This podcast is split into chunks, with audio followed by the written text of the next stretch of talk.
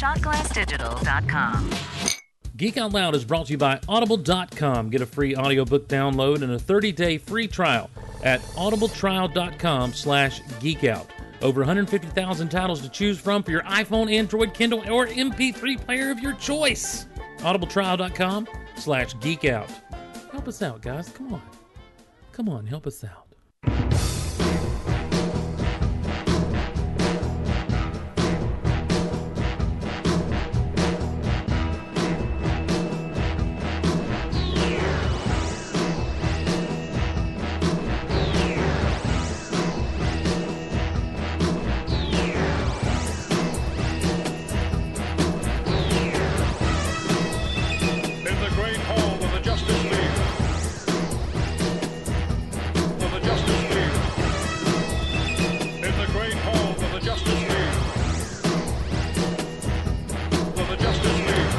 On this episode of Geek Out Loud, we're playing Catch Up in the Mailbag. That is a game where you stick ketchup in a mailbag.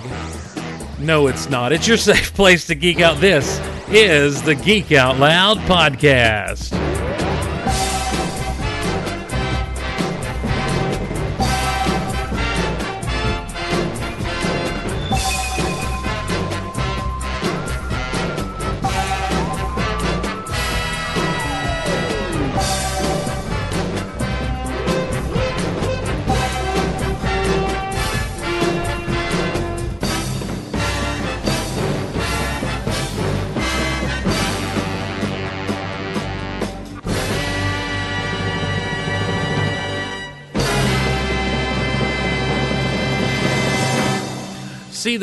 Of ketchup in the mailbag is you get a like an old fashioned mailbag, you know, one of those canvas mailbag things, and you pour a bunch of ketchup in the bottom, and you have someone looking for the right letter, which just happens to be all the way at the bottom, and then they get ketchup over their hands, and you're like, oh, got your ketchup in the mailbag, ketchup in the mailbag, and it's messy and it's mean, but it's not as cruel as mustard in the underwear.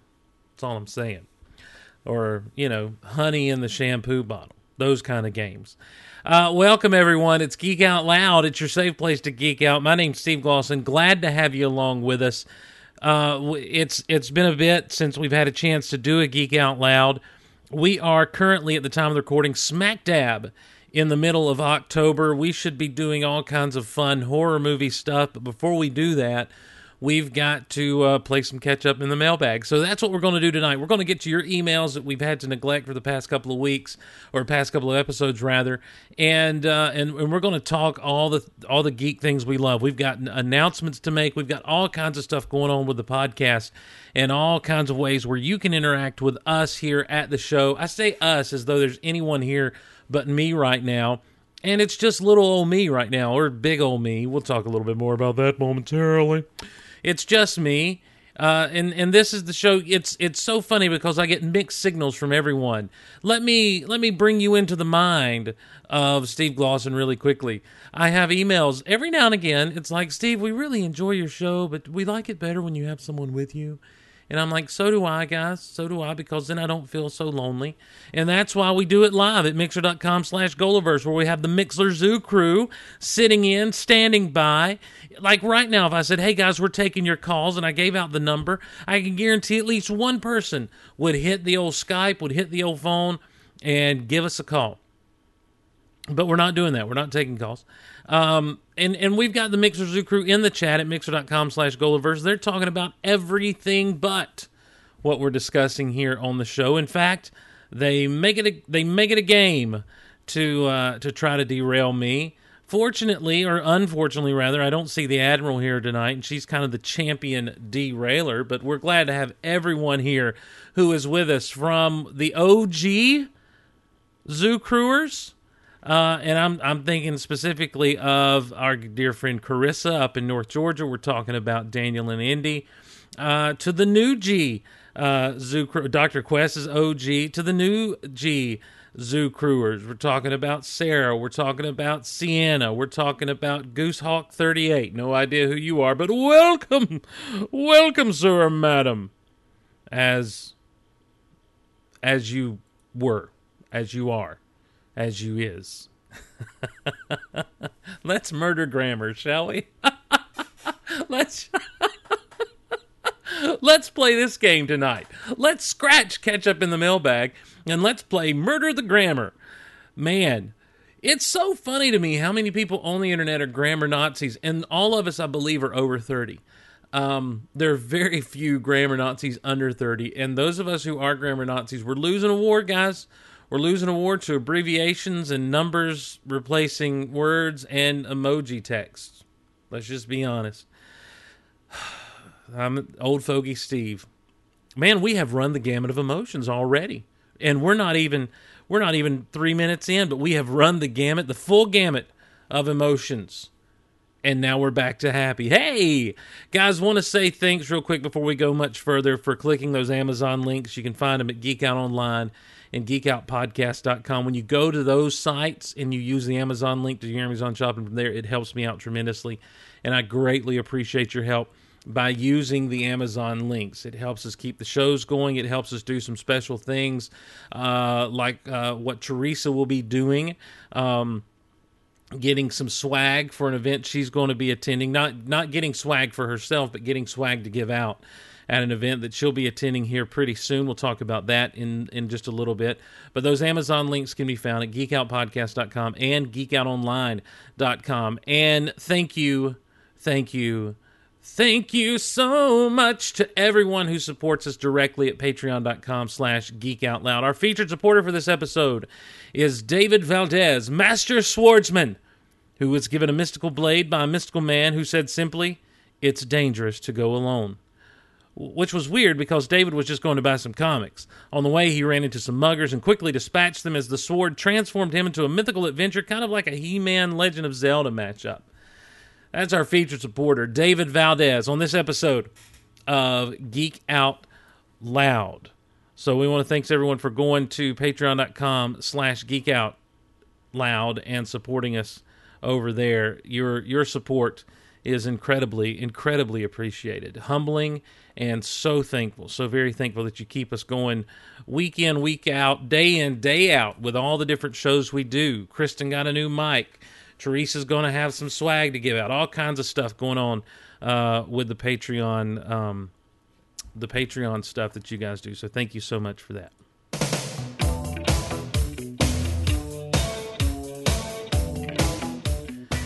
And speaking of Patreon, now guys, I don't do the most I do with Patreon from show to show is is I I just mention the featured supporter and we move on. Um, but a lot of you will notice that the Patreon exclusives over the past couple of months haven't been coming, and I deeply apologize for that. But the exclusive pods are going to start coming hot and heavy from now through December.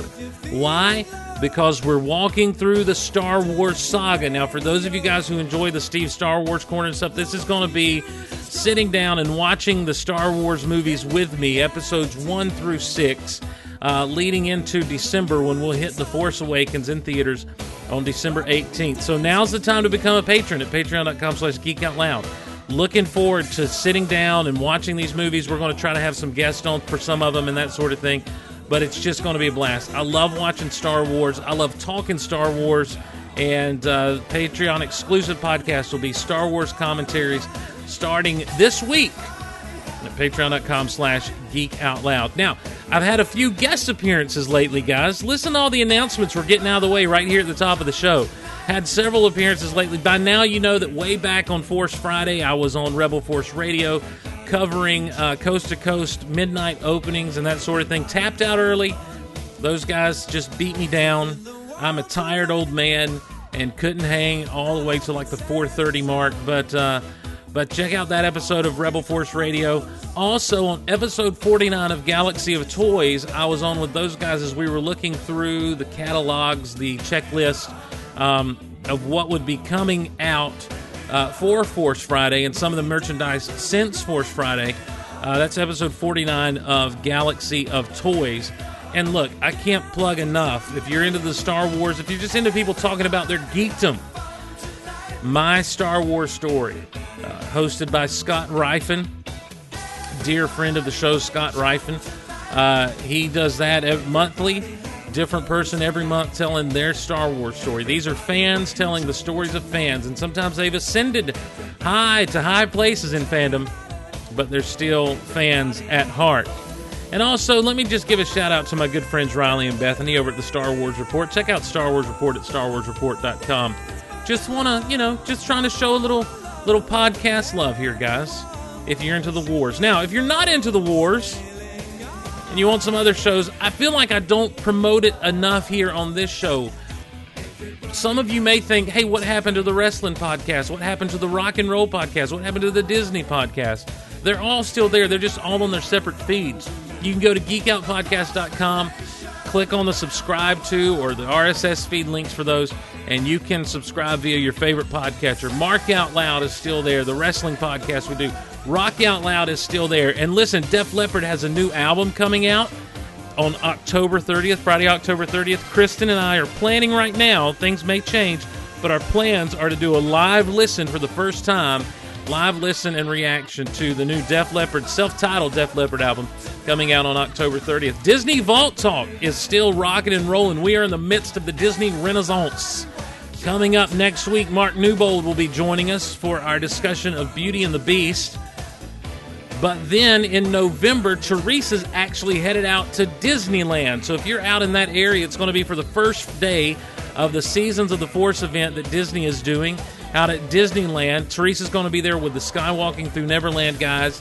Go, they're going to be having a big meetup. We'll tell you more about that on Disney Vault Talk, but we're trying to get some swag together to give out at that uh, for the for the Disney for the Disney Vault Talk slash Skywalking through Neverland meetup. With Disney Vault Talk, Rebel Yell is coming back. Why? Because season two starts up Wednesday. And I am excited, excited about Rebels season two. Star Wars Rebels season two is just, whoa, got a little safety dance going here. Star Wars Rebels season two is looking to be great. That that opening movie of the week that they did with Vader, and uh, we got to see more of Ahsoka. Gee whiz, gang. It, I think it's going to be really ramped up. And there's a great new trailer that dropped at New York Comic Con. If you haven't seen that, check it out. Stop what you're doing right now and go check out the Rebels Season 2 trailer from New York Comic Con. Also, maybe you don't know this, but Round 3 is back. Round 3 is a show that I used to do with my podcasting partner for life, Derek Russell. And we basically take uh, three times a week, three topics on each show, and we break them down with our co host, Sheena, who has joined us as well And this is the second age of round three. We're having a blast doing that. Go check out those episodes and get caught up on all the love that my co-hosts seem to have for Lucifer, and uh, and, and how much a, a freaking horse statue derails that show. And I'm excited to say that Starkville Labs is back. We're promising you th- at least three big episodes for season two of The Flash, as Starkville Labs has returned to celebrate uh, season two of CW's The Flash. So just make sure that you're subscribed to all those, you're taking part in all those. It's good. To, there's something for everybody. That's the whole point of the Golaverse. There's something for everybody. Now let's talk about something that's not really for everybody. It's definitely not for me. I'll tell you that right. I'll tell you that much right now. So anyhow, um, let's see. Why is my oh technical difficulties happening? Gee whiz. Uh oh. Oh, snap. Let's let this one breathe a little bit, gang. How about that?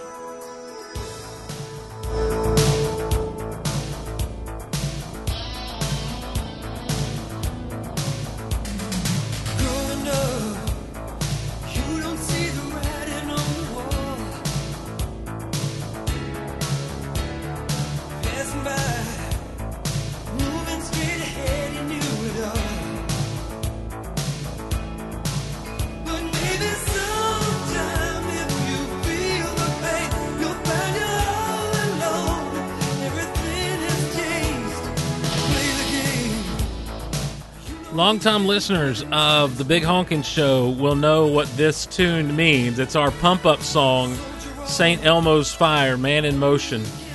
And uh, it was the theme for weight loss back in the day as we prepared for, we being me and friends that suckered me into it, prepared for a 5K. Hold on, sing it out.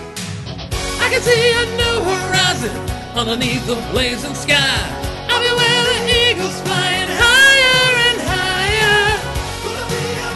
Oh yeah. oh, thanks for hitting higher and higher in the chat there, Carissa. Anyway, in April, coming up in April, down in Disney, uh, in Disney World, there is going to be the Star Wars. Uh, well, they're doing a, a marathon and a half, uh, and a half marathon, maybe not a marathon, but a half marathon. They got a 5K going on. They got all kinds of stuff going on. And yours truly is going to be doing that thing. Do, going to be doing a 5K in April. Uh, the Star Wars run down there. Josh Lukes uh, kind of talked me into it, and he's training for it. I'm training for it. Doing the couch to 5K. I ran two minutes of a 30 minute workout yesterday, ladies and gentlemen. That was up from my personal best of 90 seconds. So we're, we're doing it, man. And I am now officially down 21 pounds from my heaviest weight ever. 21 pounds down from my heaviest weight ever. So it's all about health and fitness and Star Wars. Of course, the one thing that would make me run is the experience of running in Disney World in a Star Wars run. So I've got a few minutes. I still got to shave off my mile to where maybe I can walk a little bit. But that being said, it's happening. Join me, Will, won't you? On getting fit, getting into some other shape than round. It's a miserable existence. But we can cross this bridge together. And my time is now! Kick it high, guys. Goozles up, goozles up. I'm coming alive! I can see him! I forget the words.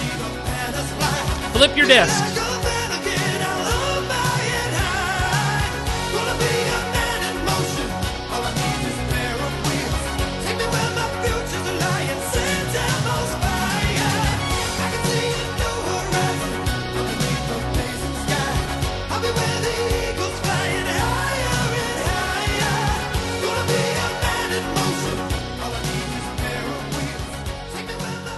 So yes, yes, your prayers and thoughts are very appreciated uh, in, during this time of struggle and pain in my life, and um, and I thank you for for sending those my way. I've got to stop right now, ladies and gentlemen, and just say this because I, I it's none of my business. It's not like I should have known. I feel like we all should have known, but I didn't know until just now. And just want to big give a huge congratulations to Carissa and her family. Uh, longtime listeners of the Big Honkin' Show and Geek Out Loud know Carissa. She's, uh, like I said, an OG Mixlr Zoo crew member and OG Twitter Zoo crew. That was from back in the day in the radio station a couple of years back. So uh, she is she she and her family having a baby. They're having she's having another little baby. So congratulations, Carissa. Um, Steve is a great name. Stephen is a great name, and uh, you can you can do that. And uh, you know there there are feminine variations on Stephen, such as Stephanie, etc. And uh, so, man, no, number coming in November. Number four. Well, congratulations, Carissa. I I didn't know that we are going to have to give out baby congratulations, but um, so I didn't have a proper tune fired up, and I apologize for that. If I'd have known, I'd have I'd have had a proper tune fired up for those congratulations. I feel quite unprepared as a um, as a podcaster as someone who tries to have good production skills, as someone who tries to help things out. A lot of times you can tell when I'm. Um, as long as a, lot of times you can tell when I'm stalling because I will continue telling saying sentences in the same way over and over again. Um, I'm trying to find a song I cannot find it. I don't know which one they did. Oh, here it is. This is the baby band from the Muppets. Will that do? Carissa's having a baby. Congratulations!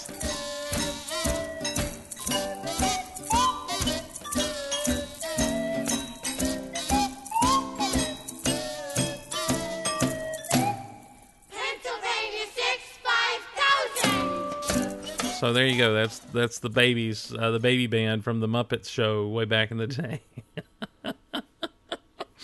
they um they had a they had a manager who he was he always had sunglasses and a cigarette in his mouth and he was running around with these babies and they were all a little band. Good times. Good times. All right, let's jump into some emails, everybody. Whoa,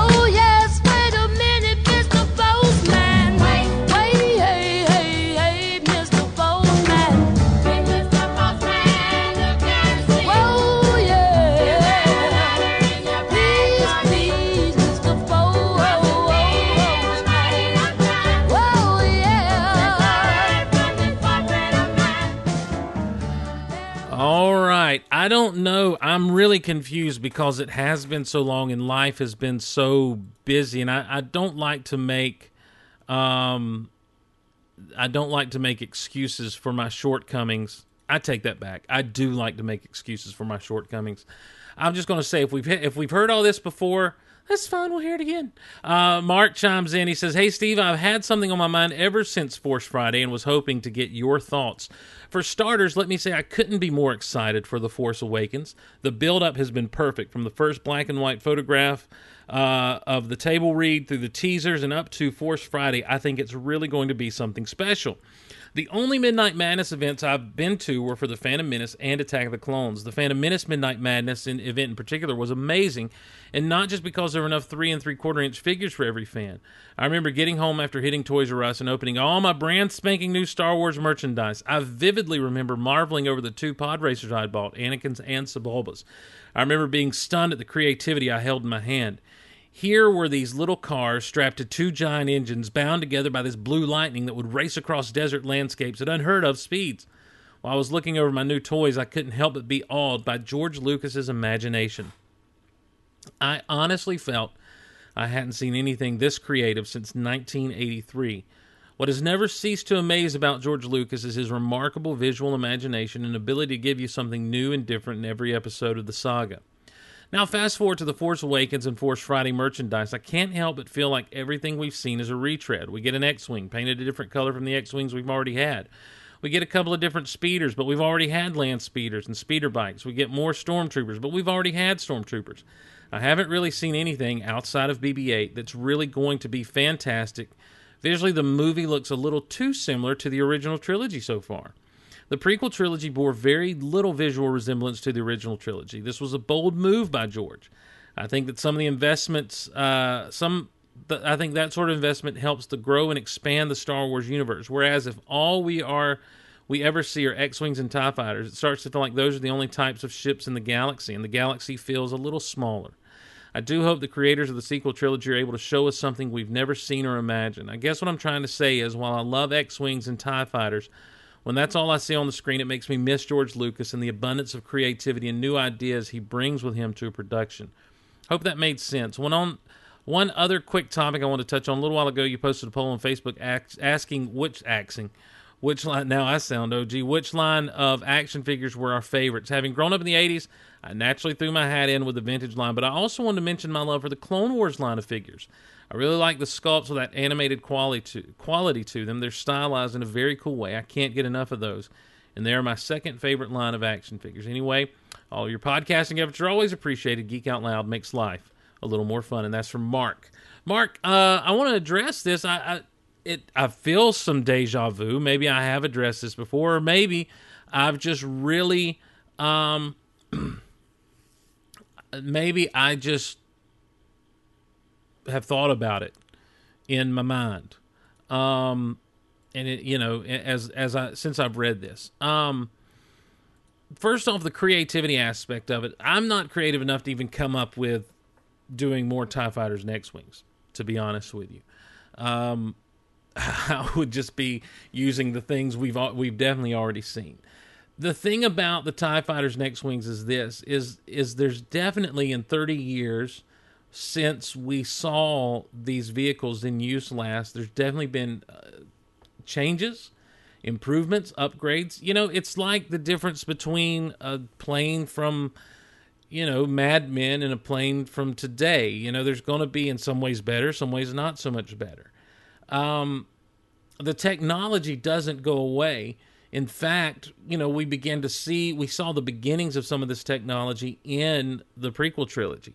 And so it, to me, it's more of a natural co- progression. As I came away from Force Friday with my haul from Force Friday, I did get the Poe Dameron's X Wing, which is that dark uh, gray with the orange highlights on the side. Um, I did get that X Wing, BB 8's in the back. And I, the wings are different. It has a it has a little bit more of a it's got a sharper nose to it. I like it. I, I think it works, and I think it's something that was needed for this particular uh, era. Um, the Tie Fighter, of course, the color scheme's reversed, but also when you open up the cockpit in these Special Forces Tie Fighters, uh, there's two seats. It's a two seater, and there's a great little window out the back. There's guns on the bottom as well as or facing backwards, as well as the face the front facing guns uh, that are more in the bulb area, if you will. It's just such a cool design and such a cool a few cool things added here and there to make it so much. It, it's different. It's the same, but it's different. And I see what you're saying but if you start talking, well, we've seen land speeders and we've seen speeder bikes. Well, then what else would you call something that moves across the ground? Rey's big fudge sickle speeder really, in some ways, resembles a, a pod racer engine. And from all that we know, her planet Jakku is just full of a bunch of scavengers, and the whole idea is that there's a lot in a war torn galaxy. People are taking are just piecemealing the things that have been left behind and using them for whatever they can. So I dig it. And and again, we've only seen what two minutes worth of footage uh, from this movie, and obviously it's stuff they're using to sell us. Uh, to sell us these you know these movies i will tell you just looking through uh, some of the little things i've picked up here and there uh, there is a speeder that is um, uh, it's it's it's called the Jakku Thugs speeder, and it's really cool. It looks something more like out of GI Joe, like an old GI Joe toy, than a than a Star Wars toy because of the way it works. But it looks like they pieced together parts from a speeder bike and made like and and uh and another type of speeder and put some dune buggy type roll bars on it with a swivel gun at the top and uh, big cannon on the front. It just it's a cool looking thing, and it, and to me it feels like it fits in Star Wars. The color scheme is also very prequel ish, and uh, I'm all about it. I, I, I dig it. The other thing is this Luggabeast thing, uh, and this is these are just some specific examples I'm giving you. Uh, Luggabeast looks like some giant animal with a metal head which obviously maybe that's some type of helmet apparatus or something to keep the animal cool or fed or, or whatever the case may be. It's a giant pack beast, and it is ridden on by. Um, I, I've got to pull a box out here to make sure I'm getting the name right, uh, because I, I've had more. I've bought more figures since back in the day. It's ridden by the by these little Jakku scavengers, which aren't like Jawas, but they kind of are. They don't have the hoods and the and the robes and everything. They're they're wearing face masks, or this particular one is wearing face mask, and his clothes are very much wrapped up around him, almost mummyish. He's got green skin, and he's wearing very flat-soled sandal type things on his two-toed feet. So I, you know, everything looks and feels Star Wars, and I think that's the key for a lot of this, is that we're entering back into a time of the used future. The prequels were the tail end of a more civilized age, as Obi Wan called it. And there was still the effort to keep things clean and polished, especially when you were talking about rich worlds or, or worlds that appeared to be rich, like Naboo. Well, when we hit Star Wars, the original Star Wars, you've got the Empire who's basically snuffed out creativity. They're very much into uniformity. Um, they the the oppression of the Empire has, has seemed to keep everyone under their boot. But also think about the locations we visited. We visited Tatooine. We visited Hoth. We saw Dagobah. We saw Endor. We were never in high populated areas where there were still affluent and wealthy people to see what the technology for those people kind of looked like. And it seems like initially we're headed back in that general direction. But again, we haven't seen anything really from this movie. And I, I saw an article where they said that everything that's been released at this point is basically the first third of the movie. So I'm excited. I, I think that there is familiarity, but there will be some new stuff and, and some things to be excited about. I think that those type of those type of comments and commentary it's astute mark i think it's a very good observation but i also think that fully feeling it out needs to be held off until we get to episode 7 i said on a recent episode i was in the shower and it kind of hit me what happens if what happens if it's not good you know what do i do then if it's not good if that's the case i've wasted a lot of money but i don't know you know all signs I've got a good feeling about this. All signs point to yes in a way. So I, I see what you're saying, and I will tell you that it's not enough to put me off of buying more and more merchandise. I, I'm guys, my disease is in full effect with this stuff. Um, so we'll see. You know, I had the same type of trepidation with um, with Rebels. To me, all the characters as they were being described to us before we'd seen anything with them were very much uh, either fan service in the case of Sabine or very much cookie cutter prototypes or, or ideas taken from the original trilogy cast, you know, just with a new paint job or a new look to them, you know, almost like in a video game where you put a new skin on something and the storytelling has won me over completely. I'm I'm all into some Rebels and really looking forward to season two coming up. So you make a great uh, you make a great point, and I don't fully disagree with it. But I also say let's wait and see. Let's wait and see till we've seen the entire picture, literally the entire picture. Dave in the quiet corner has written in, ladies and gentlemen. He says, "Hi, Steve." Uh, I have a Star Wars observation for you. The first episode of Star Wars is called A New Hope, or at least it was retroactively named thus. By the time of Return of the Jedi, uh, by the time Return of the Jedi ended, everything seemed so positive and upbeat. Now, 30 years later, The Force Awakens reveals the war still rages on. The Empire may have been defeated, but evil persists, was there any really was there really any hope?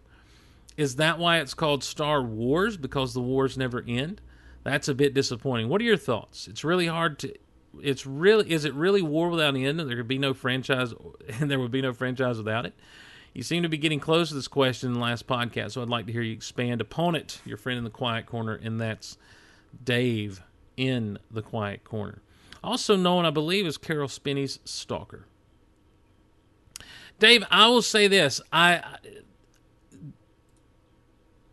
first of all, as we enter into the Force Awakens, depending on where our players are and, and, what their response to the victory at Endor has been, I think that we enter into a situation where, yeah, I'm a little more hopeful about the outcome.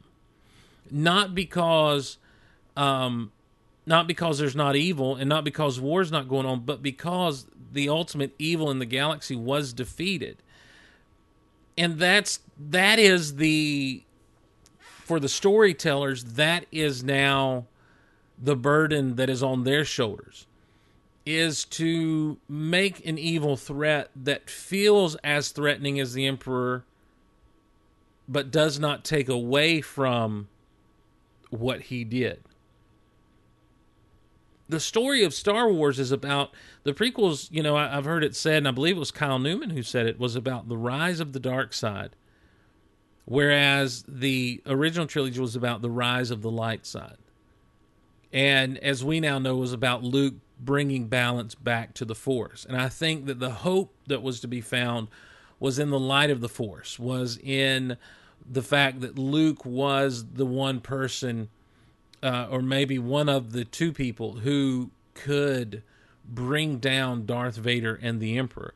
And Luke was the only person who would have been able to do it through compassion and through self sacrifice the way that he was willing to do. I think the idea behind what was going on in Return of the Jedi was Luke, as he left the Ewok village, Luke knew he was going to die and the fact that the emperor was defeated should have been everything else should have just been a cleanup operation. But alas, we're in a huge galaxy, and J.J. Abrams has described it about uh, as about um, this way. He said, you know, imagine after World War II if all the Nazis decided to go into hiding together in Argentina and just set up shop there and silently build up their power base. And that's kind of what this is. The spiritual aspect of this particular trilogy, I believe, is going to come from uh, Kylo Ren and what he's trying to do. And I believe that for whatever reason, that'll bring Luke to the forefront to handle whatever he's got to handle. Um, it is called Star Wars. The wars do never end. You know, it is it is the idea that there's conflict in this galaxy, but there's conflict everywhere. And I don't know what good a movie would be if everyone's just sitting around talking about how great things are. You know, there's got to be some kind of conflict. So I don't know that that a new hope is misleading. I think that what I think that what we'll see, and this is pure speculation on my part, I think that what we'll see is that without Luke Skywalker, it is hopeless. And that until he steps up and makes his presence known and throws his hat into the ring, that he truly is the hope that the galaxy is resting on. So that's that's kind of my take on it. You know, obviously the Force Awakens is is a very um it's a provocative title because the idea of well was you know we've we've all made the jokes was the force asleep was what's the deal what's the deal with the sleeping force i think the idea is the force has been dormant that maybe through the the out of balanceness of the force that it was injured in some way that the force had to heal that the force had to kind of lie dormant and that once it was healed and restored that maybe through a series of events maybe just through the natural existence of the force that it begins to awaken and awaken in others and awaken in the universe in a way that it hasn't been in years. And uh, everyone who's force sensitive feels it both the light and the or both the dark side and the light. You know that's from that first teaser that we got. So I, it's going to be interesting, and, and I, I do think there's still hope to be found, and I do think it's still a hopeful, hopeful thing. Uh, is Star Wars? I think Star Wars is is a lot about hope. So, but Dave, it's a great question, a great point, and I thank you. I thank you for your time. Daniel and Indy says, "I just this is from September nineteenth. I just watched Furious Furious Seven. I don't know why I feel like others need to know this. Please forgive me. All is forgiven, Daniel. All is forgiven. Um, moving on through Grant Gregory says, I was without phone or computer for a while and just recently got caught up on your shows, which I love, by the way. In your Fan Four Stick episode, you talked about how Marvel Studios isn't afraid to do the movies like the comics and that Sony and Fox production productions have had a history of failing to do so. Like you, I think the Marvel Studios films are better than the Fox and Sony films.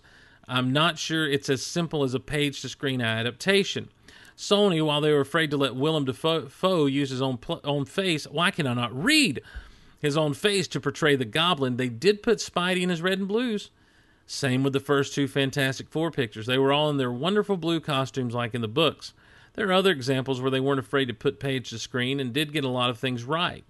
Then, if we look at the Marvel Studios, they have a tendency to do the same thing. Sure, Iron Man and Thor look like their print versions. Captain America has a very different costume than in the books scalloped shirt, winged head, etc.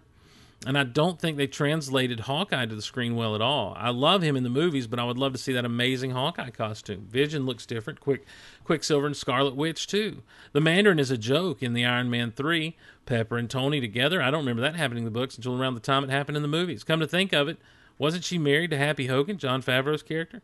There are plenty more examples of how Marvel Studios movies didn't put the source material on screen, or if they do, they use the ultimate versions like Fox and Sony sometimes do. I think the reason Marvel pictures are better received is more than using source material. I don't have any ideas to offer up what that quality is, but I'm sure I'm but I'm just an absurd fan slash geek. So fan slash geek. So I'm not required to have one, right? Uh, love the show and glad I'm able to catch up. Thanks, Stephen. That comes from Grant Gregory, who has a superhero name, by the way. The the uh, same letter, the alliterated name there. Um, I think you're taking my idea of the the the page to screen adaptation a little too literally. I don't mean just in their appearance. Uh, there's something in the heart of every character that is there in those Marvel Studio pictures. That that is there from the page itself. And and when I think of Iron Man, they've gone a lot more Ultimate Iron Man, I believe, with him. But when you get into the origin of Iron Man in the first Iron Man from 2008, the only thing that they did tremendously differently is they just changed which war was going on that he was a part of. Yeah, and you know, back in back when Iron Man was originally written, I believe it was either Korea or Vietnam. Of course, that was modern for the time. Now, you know, he was over in Afghanistan, modern for the time, 2008. And other than that, it just it worked. It wasn't just about the appearance. It was about not being afraid to let this character be everything that Tony Stark has been, you know, that arrogant billionaire, playboy, drunk uh, that he was in the comics, and how he overcomes all of that and what it drives him now to be so hell bent on protecting the earth that, you know, he pushes forward with his ideas, even though sometimes they end up hurting and, and falling in the wrong hands. You know, Ultron, the artificial intelligence stuff, uh, the arc reactor, Iron Man 2 uh, you know uh, his his sins and that's what iron man 3 was really about was his sins coming back to plague him in the form of uh, aldrin Killich or aldrin Alien Killich, the, the aim people. Aim. Uh, came back to haunt him because of the way he treated him back in 1999 Thor, you know, I mean, they do Asgard full on. You know, they didn't do a Master of the Universe where we're, you know, out in nature for a minute and that's supposed to be eternity, and then boom, we're on Earth for most of the, the picture. They they did Asgard, they did the Warriors three, they did Odin, they did all these things, and that's what I mean as as far as page to screen goes. When you get into the Spider Man movies, the Sam Raimi Spider Man movies were great. You know, those first two, especially the third one, not so much. But those first two Spider-Man movies were great. I I had a little bit of a problem with Doc Ock having the relationship he had with Peter, but you change these things for the movie. But I think you know Doc Ock didn't look like he did on screen. He wasn't wearing green tights, and he wasn't wearing like a or or as later Doc Ock would, you know, a nice suit and everything. He was a little more you know shirtless. Um, but Alfred Molina did great in that role. They even had some lines directly from the comic book. I think that uh, Andrew Garfield, I loved his Spider Man in Amazing Spider Man and a little bit in Amazing Spider Man 2 because his Spider Man was quippy. His Spider Man was having fun. His Spider Man was making jokes and that sort of thing. And it was something that Tobey Maguire didn't get to do so much.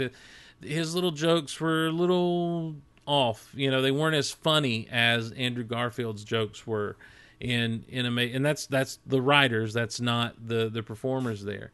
Um so yeah, I mean, I don't know. I think you know, I think it goes deeper than a page to screen. And let's be honest, most of the X Men mil- films have been successful. They, you know, and and they weren't quite true to the origins of the X Men as far as who the first team was. I mean, they threw Wolverine in right out of the gate. But when you see Hugh Jackman's portrayal of Wolverine, particularly in X Men and X Men Two, you see Wolverine from those books. You see that Wolverine who, you know, he's got a thing for Jean. He's he's tough. He's he you know he, he has this hard outer shell, but he's kind of you know soft and chewy on the inside, that sort of thing. Um, the Fantastic Four movies are a whole different story altogether. Again, it's not just about a page to screen look. It's about a page to screen understanding of who these characters are. And I don't know that any of those movies got that fully. Um, because because the temptation was to make Reed Richards look kind of like a doofus because he's so smart when really in reality Reed Richards is the leader of the team. You know, he's the guy who who's responsible for it all and it's his it's his intelligence that makes him the leader of the team, and everyone, regardless of how much they may argue amongst themselves, everyone respects Reed. Sue Storm is is is the mother of the team, but it's like a mother bear whose cubs you've messed with, and she's not friendly about it. You know, she's going to kick your butt if you mess with her family, and she's powerful. She's one of the most powerful heroes in the Marvel universe because her power is only limited by her will. Uh, Johnny Storm, they see Chris Evans as Johnny Storm was a little bit too over the top with how funny he was, though it was he was kind of the draw for everyone in those movies. Um, and he did great. Don't get me wrong, but he was a little too over the top. They wrote him a little too loosey goosey and funny, whereas they didn't do that enough of that in uh, the new Fantastic Four. In fact, in the new Fantastic Four, he was too much of a rebel. He was too much of trying to be the bad boy. Ben Grimm, I feel like they got Ben Grimm in in the original Fantastic Four movies. You know, you guy who becomes obsessed with I'm an ugly monster and I don't want this anymore. But there, when they go to face down Doom in that first Fantastic Four movie, I'm talking Michael Chiklis as Ben Grimm. He steps back in the machine to get the powers back, so he can go help him out. You know that kind of thing, and that's that's Ben Grimm. But uh, truth truth be told, I like Fantastic Four and the Rise of the Silver Surfer better. than I like Fant Four Stick. Eh, those those were closer to me, and not just because of the way they look. So that's what I mean when I say that. Um, I think Marvel's pictures are more well received because they're more fun, and they really are leaning heavily on what makes these characters likable and what makes these character characters attractive to the general audiences. I mean, you watch Daredevil, and Daredevil's not necessarily a title that I'm an expert on or have loved, loved, loved, loved, loved. But when you see Daredevil, you understand why this character works because it's not just that he's blind and you know he's got this cool power. It's because he's got this really intense sense of justice that he's willing to put it all on the line for. So, all kinds, you know, all kinds of things. That's what I say to that. So Grant Gregory, there you go. That's my thoughts on that. I hope I wasn't too too winded. Um trying to find I don't want to go down to I don't want to get into more controversy. We've had some controversy on the show, ladies and gentlemen, and I don't really want to get back into that. Uh, the Admiral did chime in. She's here with us in spirit. She says, I will not apologize for saying you and Eric talked bad about Back to the Future because it was a great bit when Derek came on. If you still feel sore about it, here's something to make it up to you. An idea for the Pass the Corn t shirt. oh, man. Just watch Captain America the Winter Soldier and notice something geeky. Near the end of the movie, we have the battle going on, and we pan from the battle to the penthouse floor where Pierce is is uh, where Pierce is, and it struck me it's just like Star Wars Episode Six, that's Return of the Jedi, when Luke is looking out the window to see the space battle, and the Emperor is tempting Luke. We have the pan of the air battle, and we pan to Pierce looking out the window trying to tempt the rest of the World Security Council to his side.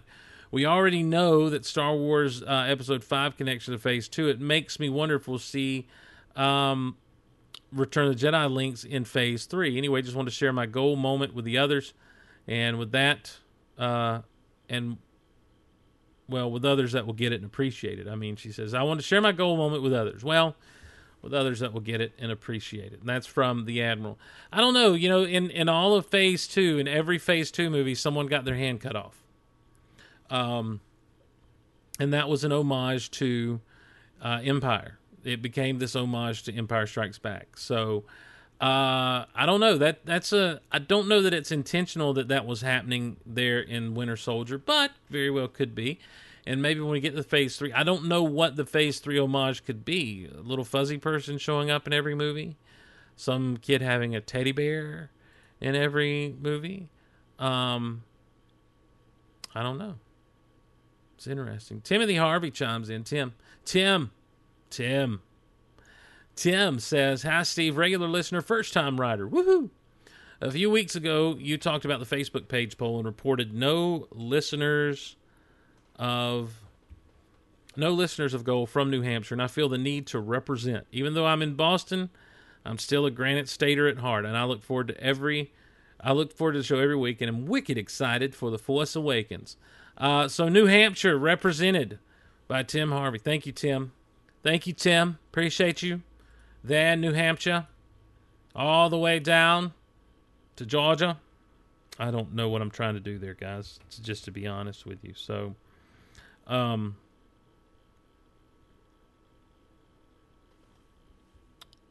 moving on. This comes from Adrian. Adrian says, Hi, Steve. Vader on a Force Awakens card? Say it ain't so, man. But sometimes you just have to, right?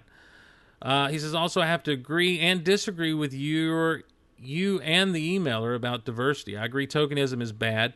It's also bad when fans feel left out or they feel they can't relate, which is stupid in itself. As it seems almost everyone can relate to Luke, Leia, Han, Spider Man, Pete, or Miles, Batman, Superman, or Wonder Woman. But today you have little girls and adult men saying, Why does Captain America come with a Black Widow motorcycle? You have leaked corporate emails saying female superheroes don't sell, using the old Helen Slater Supergirl movie as an example. Never mind the Hunger Games, Resident Evil, Lucy, or Underworld. You have the new Supergirl TV show making an awkward point that she doesn't need to be called Superwoman. I disagree. You even have me thinking, and I don't think like this usually, that yes, Paul Rudd was awesome and perfect, but since Ant Man is a lower tier character, this would have been the perfect chance to change things up casting wise. Because they aren't going to change Thor in the movie, or will they? Spider Man does does need to be Peter Parker first. Yes, James Rhodes could take over, but even Cap replacement Bucky Cap is a white dude. We are getting Black Panther, Captain Marvel, and Wonder Woman, though. Rogue One kind of counts as the male cast is very diverse, but only one woman. I really think that if the above movies are good and make money, then they will get more reputation. Because I don't think Hollywood will ever really try to represent like comics do until the money rolls in. They're too conservative. Star Wars The Force Awakens could change everything, though. I guess he's referring to the uh, lead role of Daisy Ridley in that. Says, wow, this is a very long email. Sorry. Thanks for all the awesome podcasts later, Adrian. Adrian, you got to learn on Geek Out Loud. People do not apologize for the length of their emails. Um, okay. So we're going to get back into this. Um, look, I don't know why Black, Black Captain America came with the Black Widow motorcycle. I, that's one of those things that you're right. That was stupid.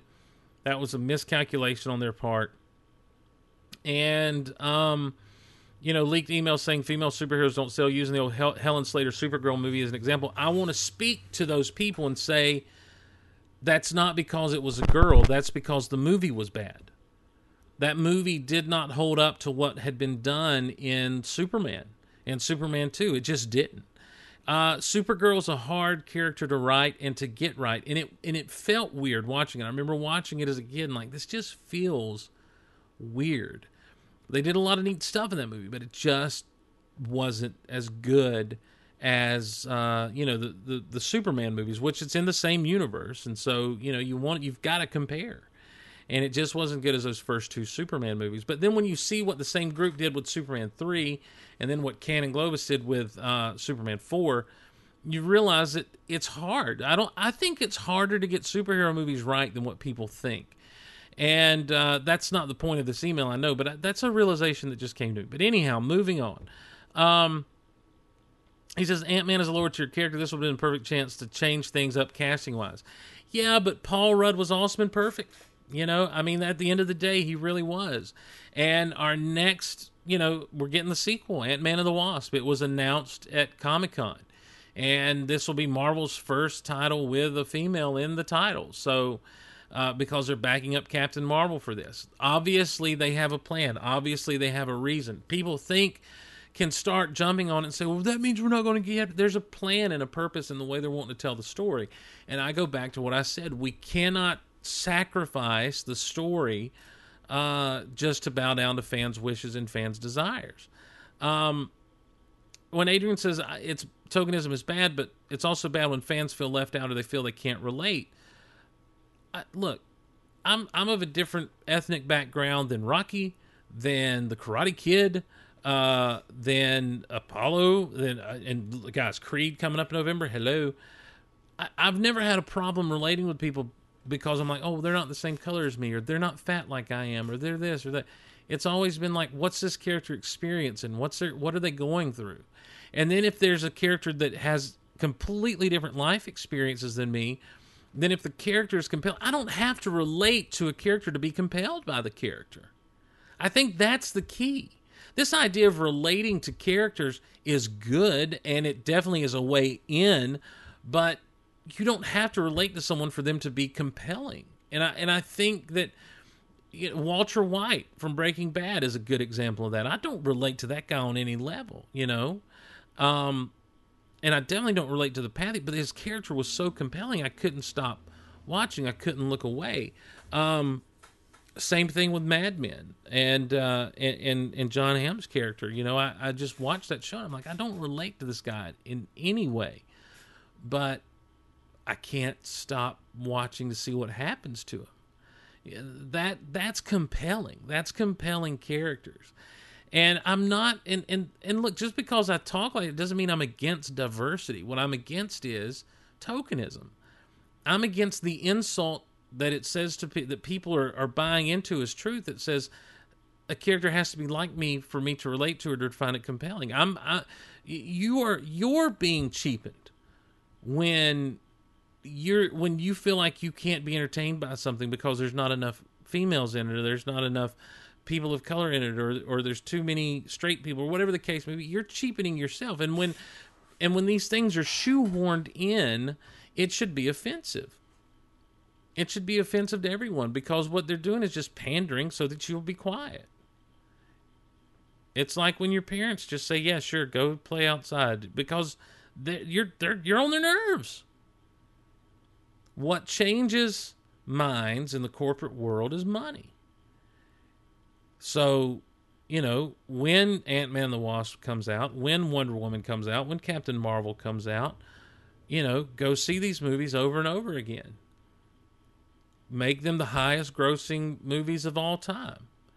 And then you know what then you know what these movie studios will be doing? They'll be trying to figure out how to get these type of characters in everything that they do. Michael Pena was one of the biggest takeaways from Ant Man, um, Latino guy. So, I, you know, I, you, the list goes on and on.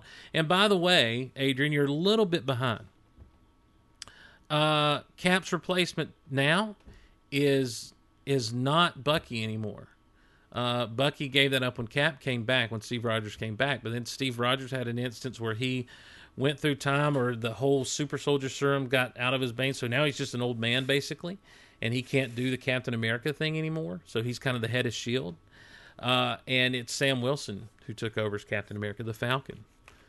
Black dude.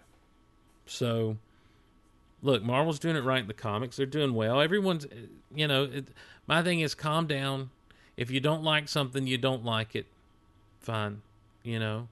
Um, but don't but be careful about how much you complain because for every step forward that's being taken the steps you want to see taken um, when people start to complain too much for example rogue one female lead and people complain there aren't enough females in the cast but it's a female lead you see.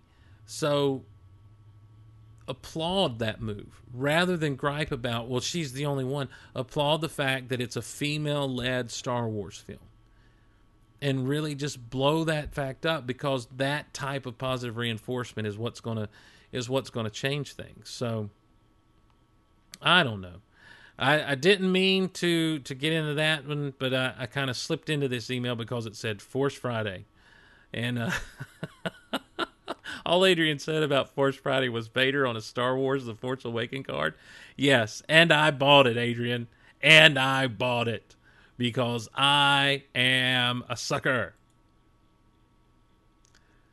Anders Peterson, yo, Steve, recently came across the Geek Out Loud podcast, and I love it. Your laugh is infectious, and you rock it what you do. Thank you, Anders. You rock it what you do. So keep on doing it. You keep on doing it, sir. Wish I'd have learned of the podcast before celebration. I would have loved to hear. I would have loved to buy you a beer and wax eloquent about the wars. I totally dig your taste in music as well. As well, 80s rock rocks. And he threw up the metal horns. God bless and may the force be with you always. Your new friend in the force from SoCal. That's Anders Peterson. Anders, thank you so much for writing in. Normally I don't read those, but uh, I noticed I hadn't read that yet. So I appreciate the kind words. I appreciate you writing in and uh, and and and being nice. Guys, I got to plug something else. Jeff Lane, you guys know Jeff Lane from This Paper World. We read that book in the Goloverse Book Club. Jeff is having a movie made of one of his works. It's called One Way. It's being made into a film, and they currently have an Indiegogo crowdfunding campaign going. I've got to get Jeff on. Uh, should have got him on tonight. Uh, just go to Indiegogo.com and just search for One Way, the movie. Uh, and and if you want to help out one of our own, uh, there's some videos there about what they're doing, about what it's about. And, uh, you know, look, it's Jeff. He's a longtime Golaverse supporter and listener and participant. So we appreciate him. And we want to help him out, guys, because, look, we help our own. That's what we do. That's what we do in the Golaverse. We help our own. David Dupree says, Steve, I'm way behind and was listening to your comments about Westerns and Goal 91 in the email from Christopher Lutz. I'm a huge John Wayne fan. I own every film he's been in that's available. I concur that must see Westerns include Red River, the first Wayne I ever saw, Rio Bravo, and The Searchers. I also really enjoyed Man from Snowy River and Return to Snowy River. I would also add to this list The Man Who Shot Liberty Valance. I'm a huge John Wayne fan, but the real star of this film is James Stewart. Uh, you mean Jimmy Stewart? Uh, it's a terrible. uh, Merry Christmas, you old savings and loan. Uh, Wayne plays against type here, as, and as a noted gunslinger outlaw who lives by the gun, Stewart comes to town with his law books and crosses path with the known killer Liberty Valance. Valance? Valance. Played by Lee Marvin. It's a great movie and details a time when the West was becoming civilized. Stewart is excellent in this film, and uh, he has an excellent quote at the end of the film The Cowboys. Another cattle drive picture. When Wayne needs hands for his cattle drive, he recruits a bunch of young orphans to work for him on the drive. It's a great film with some great child actors, including future LA star A Martinez. Also, a great portrayal by Bruce Dern. I would also say John's Ford Cavalry trilogy with John Wayne. Fort Apache, starring Henry Fonda. She wore a yellow ribbon with Shirley Temple. Rio Grande, starring also starring uh, Maureen O'Hara, who was also in The Quiet Man and McLintock. Uh, Stagecoach, the first John Ford slash John Wayne collaboration and Wayne's breakout role. Now to non Wayne westerns. The Oxbow Incident, Henry Fonda, a great morality tale involving a lynching. The Outlaw Josey Wales, Clint Eastwood's Civil War film. The Good, the Bad, and the Ugly, Eastwood, part of the Man with No Name trilogy. Winchester 73, James Stewart, The Magnificent Seven, Unforgiven from 1992. I have seen Unforgiven. That's Clint Eastwood and Morgan Freeman. That's got one of the greatest lines in all cinema history to me. Hell of a thing, killing a man. That's what Clint Eastwood says. I always personally enjoyed Pale Rider, starring Clint Eastwood. Some lesser known great films are Seven Men from Now, Randolph Scott, produced by Wayne's production company. And a recent film, Open Range, very much like Lonesome Dove, but shorter with Robert Duvall, who starred in Dove, and Kevin Costner. Also, if you like Australian westerns, you have to see Quigley Down Under with old Tom Selleck, a great film with some great comedic dialogue in it. There are many, many more, but as you can see, there's a trend here. The best star John Wayne, Jimmy Stewart, Hen- Henry Fonda, and Clint Eastwood for the most part. Star Wars is also very much a Western disguised as a sci fi film. Luke's journey can be paralleled to many of the above Westerns, particularly Matt's journey in Red River and Newt's journey in Lonesome Dove. And that comes from our friend Dave, giving me a list of Westerns to watch. Dave, I tell you what, as we get into the holiday season and after Christmas when things slow down, I may take a few Saturdays to sit down and uh, and watch some wrestling, uh, some westerns, not wrestling. I'll probably watch wrestling too, but definitely watch some some westerns. Um, Dave in the Quiet Corner emails in yet again more recently. He says, "Steve, have you seen The Martian yet?" No, I haven't. I've got to go see that movie. I write this as I'm listening to your Pass the Corn episode with Erish. I love the book also. I had tears in my eyes as I finished the book and as this movie ended. So not only am I the geek, a geek, but a softy too. What can I say? I love stories that have hope for humanity, where we work on a common goal, not only to save ourselves, but our future also. Sniffle. They changed the ending a bit and pulled back on all the obstacles Watney had to overcome, but otherwise it was very faithful to the book. I saw Sicario also. There was this, let's call it an explosive moment at the beginning of the movie that I actually predicted, and I still jumped out of my skin when it happened. Dang, I wonder how many people saw me. Dang. A very intense story that subtly drifts into a different narrative. Emily Blunt is great. Benicio del Toro is great as your buddy Josh, as is your buddy Josh Brolin. He is my buddy. We're good friends. I don't know him at all. If this is really what's going on at the border, then maybe a secret war isn't such a bad idea. By the way, I think Blunt's character is a stand in for America itself, if not American society. We want to do the right thing, but how much are we willing to compromise in order to preserve our way of life? Be careful those explosive moments, Steve. Dave and the quiet. You know what? I say that every time I go to the bathroom. Be careful. Sorry, guys. That was was a little much. That was a little much. Matthew Marks has emailed in, and I've gotten several emails about this. It's a show called Zoo, basically ripping off the Anim Apocalypse idea that we came up with on the Big Honkin' Show. Um, he says, I found a show on Netflix right up your alley. The first season aired on CBS this past summer. Here's what the voiceover says at the beginning of the show For centuries, mankind has been the dominant species. We've domesticated animals, locked them up, killed them for sport. But what if all across the globe, the animals decided no more? What if they finally decided to fight back? Sound familiar? Yes, it does. My wife and I thought surely Steve has heard of this. I have not. I have expected to see your name in the credits as an exec producer. The show is called Zoo, and it's apparently based on a novel by James Patterson. It's Anim Apocalypse, the TV series. It's pretty good, has a couple of cheesy moments, but I think the greatest strength is it has a, a theme too often overlooked in TV shows today. Namely, the animals are rising up, and we need to do something about it. You tell them, Matthew Marks. First season is 13 episodes. It's been renewed for a second season, which will air next summer. And that's from Matt. Keep fighting the good fight against the animal kingdom. That's from Matt Marks. I, yeah, I'm kind of bummed. Um, but you know what? If, if a good idea is out there, it's going to get taken if you don't do something with it. So there you go. That's um. That's that's all I have to say about that. I am disappointed that I didn't come up with it and didn't go pitch a TV show about it because, geez, geez, guys, would have been nice. Would have been nice to get some of that CBS money. Yeah.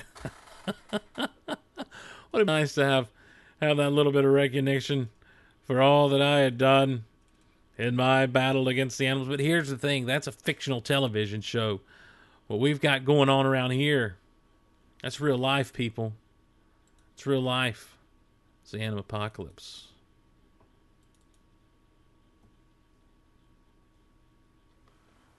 And it's real.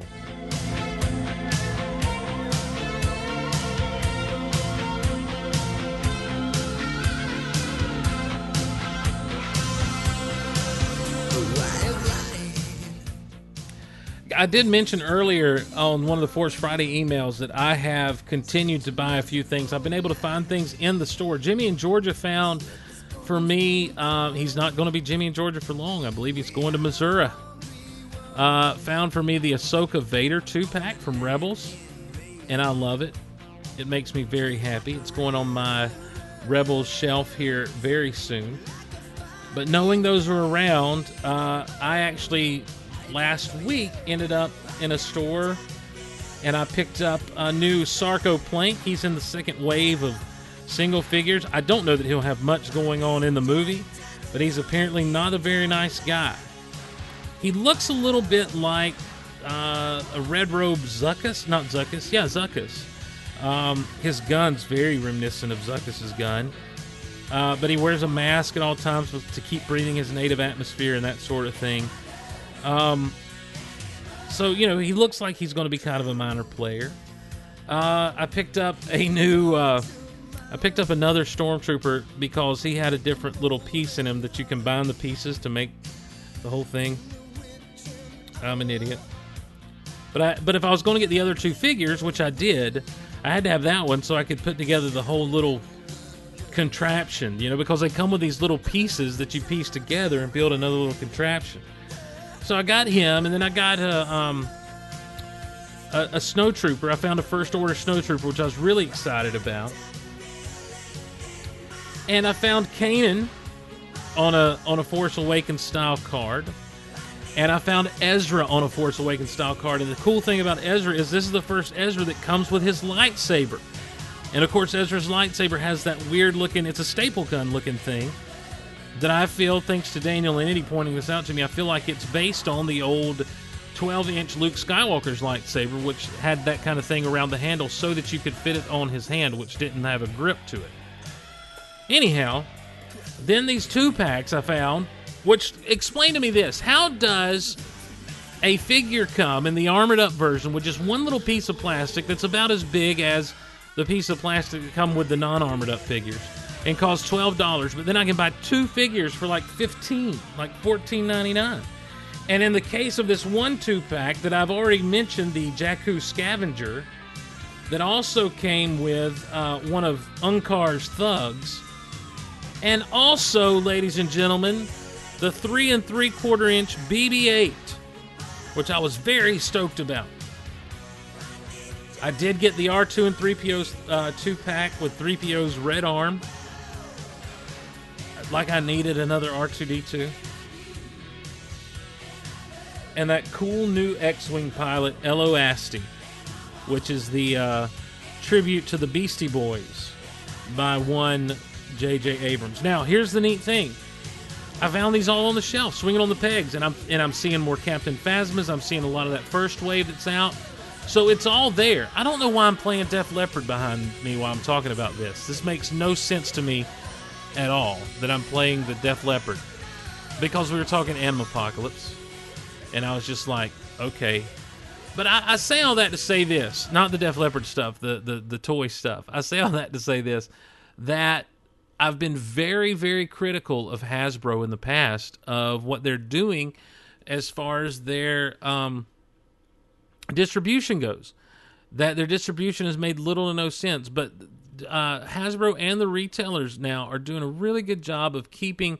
There's still a lot of empty pegs, and I'm really stressed that I'm going to miss the exclusive Black series, the, the Walmart exclusive three and three quarter inch Black series that is going to have. Uh, they've got a Vader and a Leia and a Luke, but also they've got a Kylo Ren, a Rey, and a Finn, and those are like the multiple articulation figures. I keep freaking out that I'm going to miss those swinging on the pegs because I haven't seen them yet. So keep your eyes out for those. If you see them, let me know, and um, you can win the opportunity to know my address because I'll ask you to pick them up and send them to me. but I say that because I feel like Hasbro has done a pretty good job this time around with their with their product. It is staying on the shelves. Um, it's obviously going to continue to do so, as we were told by Steve Sansweet when I was on Rebel Force Radio. So, you know, look, I'm I'm willing to eat some crow where it is. That doesn't change that they did it wrong for a while, but at least, you know, at least at least it's doing right now, right?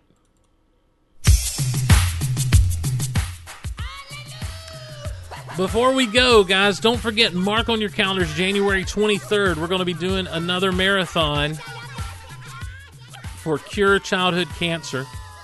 Jan- Saturday, January 23rd, all day long. Live round three, guys. First time ever, live round three. Of course, Disney Vault Talk, Rock Out Loud, Mark Out Loud will be happening. Big Honkin' Show will be happening. Of course, Geek Out Loud will be happening. It's going to be a really special day. Our goal will be to raise $3,000, twice what we raised last year. All happening on January 23rd. Mark your calendars and be ready to settle in and have a good time together on January 23rd for the Cure Childhood Marathon. Golaverse's second annual Cure Childhood Cancer Marathon coming up on January 23rd. We'll have more information uh, about spe- things that are going to be going on specially for that day as we get closer. Would love to hear from you. As we've heard from so many on this episode, you can email us at geekoutonline at gmail.com. Geekoutonline at gmail.com. Follow us on Twitter at Geek Out Loud, at Golaverse for all the Golaverse shows. I'm at Steve Glosson. Follow our good friend Erish at Darth underscore Duff. Give him a big pass the corn shout out. If you want some smiles, follow at Golaverse Quotes. And of course, at Gulliver's Reads for the Gulliver's Reads Book Club. Princess Bride coming up soon as soon as we nail down the dates on that. We're on Facebook at facebook.com slash geekoutloud. We'll have a new goal poll up soon. A little more Halloween themed, so be ready for that. Thanks again for everyone who used the Amazon links at amazon.com. I'm at, at geekoutpodcast.com and geekoutonline.com. And don't forget Audible, man. Audibletrial.com slash geekout. If you want to uh, help out the shows that way, you don't have an Audible membership yet, do it. Audibletrial.com slash geekout. You'll get a free two week membership and a free audiobook of your choice And that's yours to keep regardless of what you do with your membership. I said two weeks. I think it's 30 day trial. Free audio, free audiobook of your choice. And may I suggest Star Wars Aftermath for you guys that are into, into the wars? It's a lot easier to listen to than it is to read, apparently. So check it out. Dark Disciples there as well all kinds of great books. Over 150,000 titles to choose from across all the genres. And of course, thanks everyone who supports the at patreon.com slash geekoutloud. We appreciate you so, so, so very much. Until next time, guys, I'm Steve Glosson, and we'll see you on the next Geek Out Loud.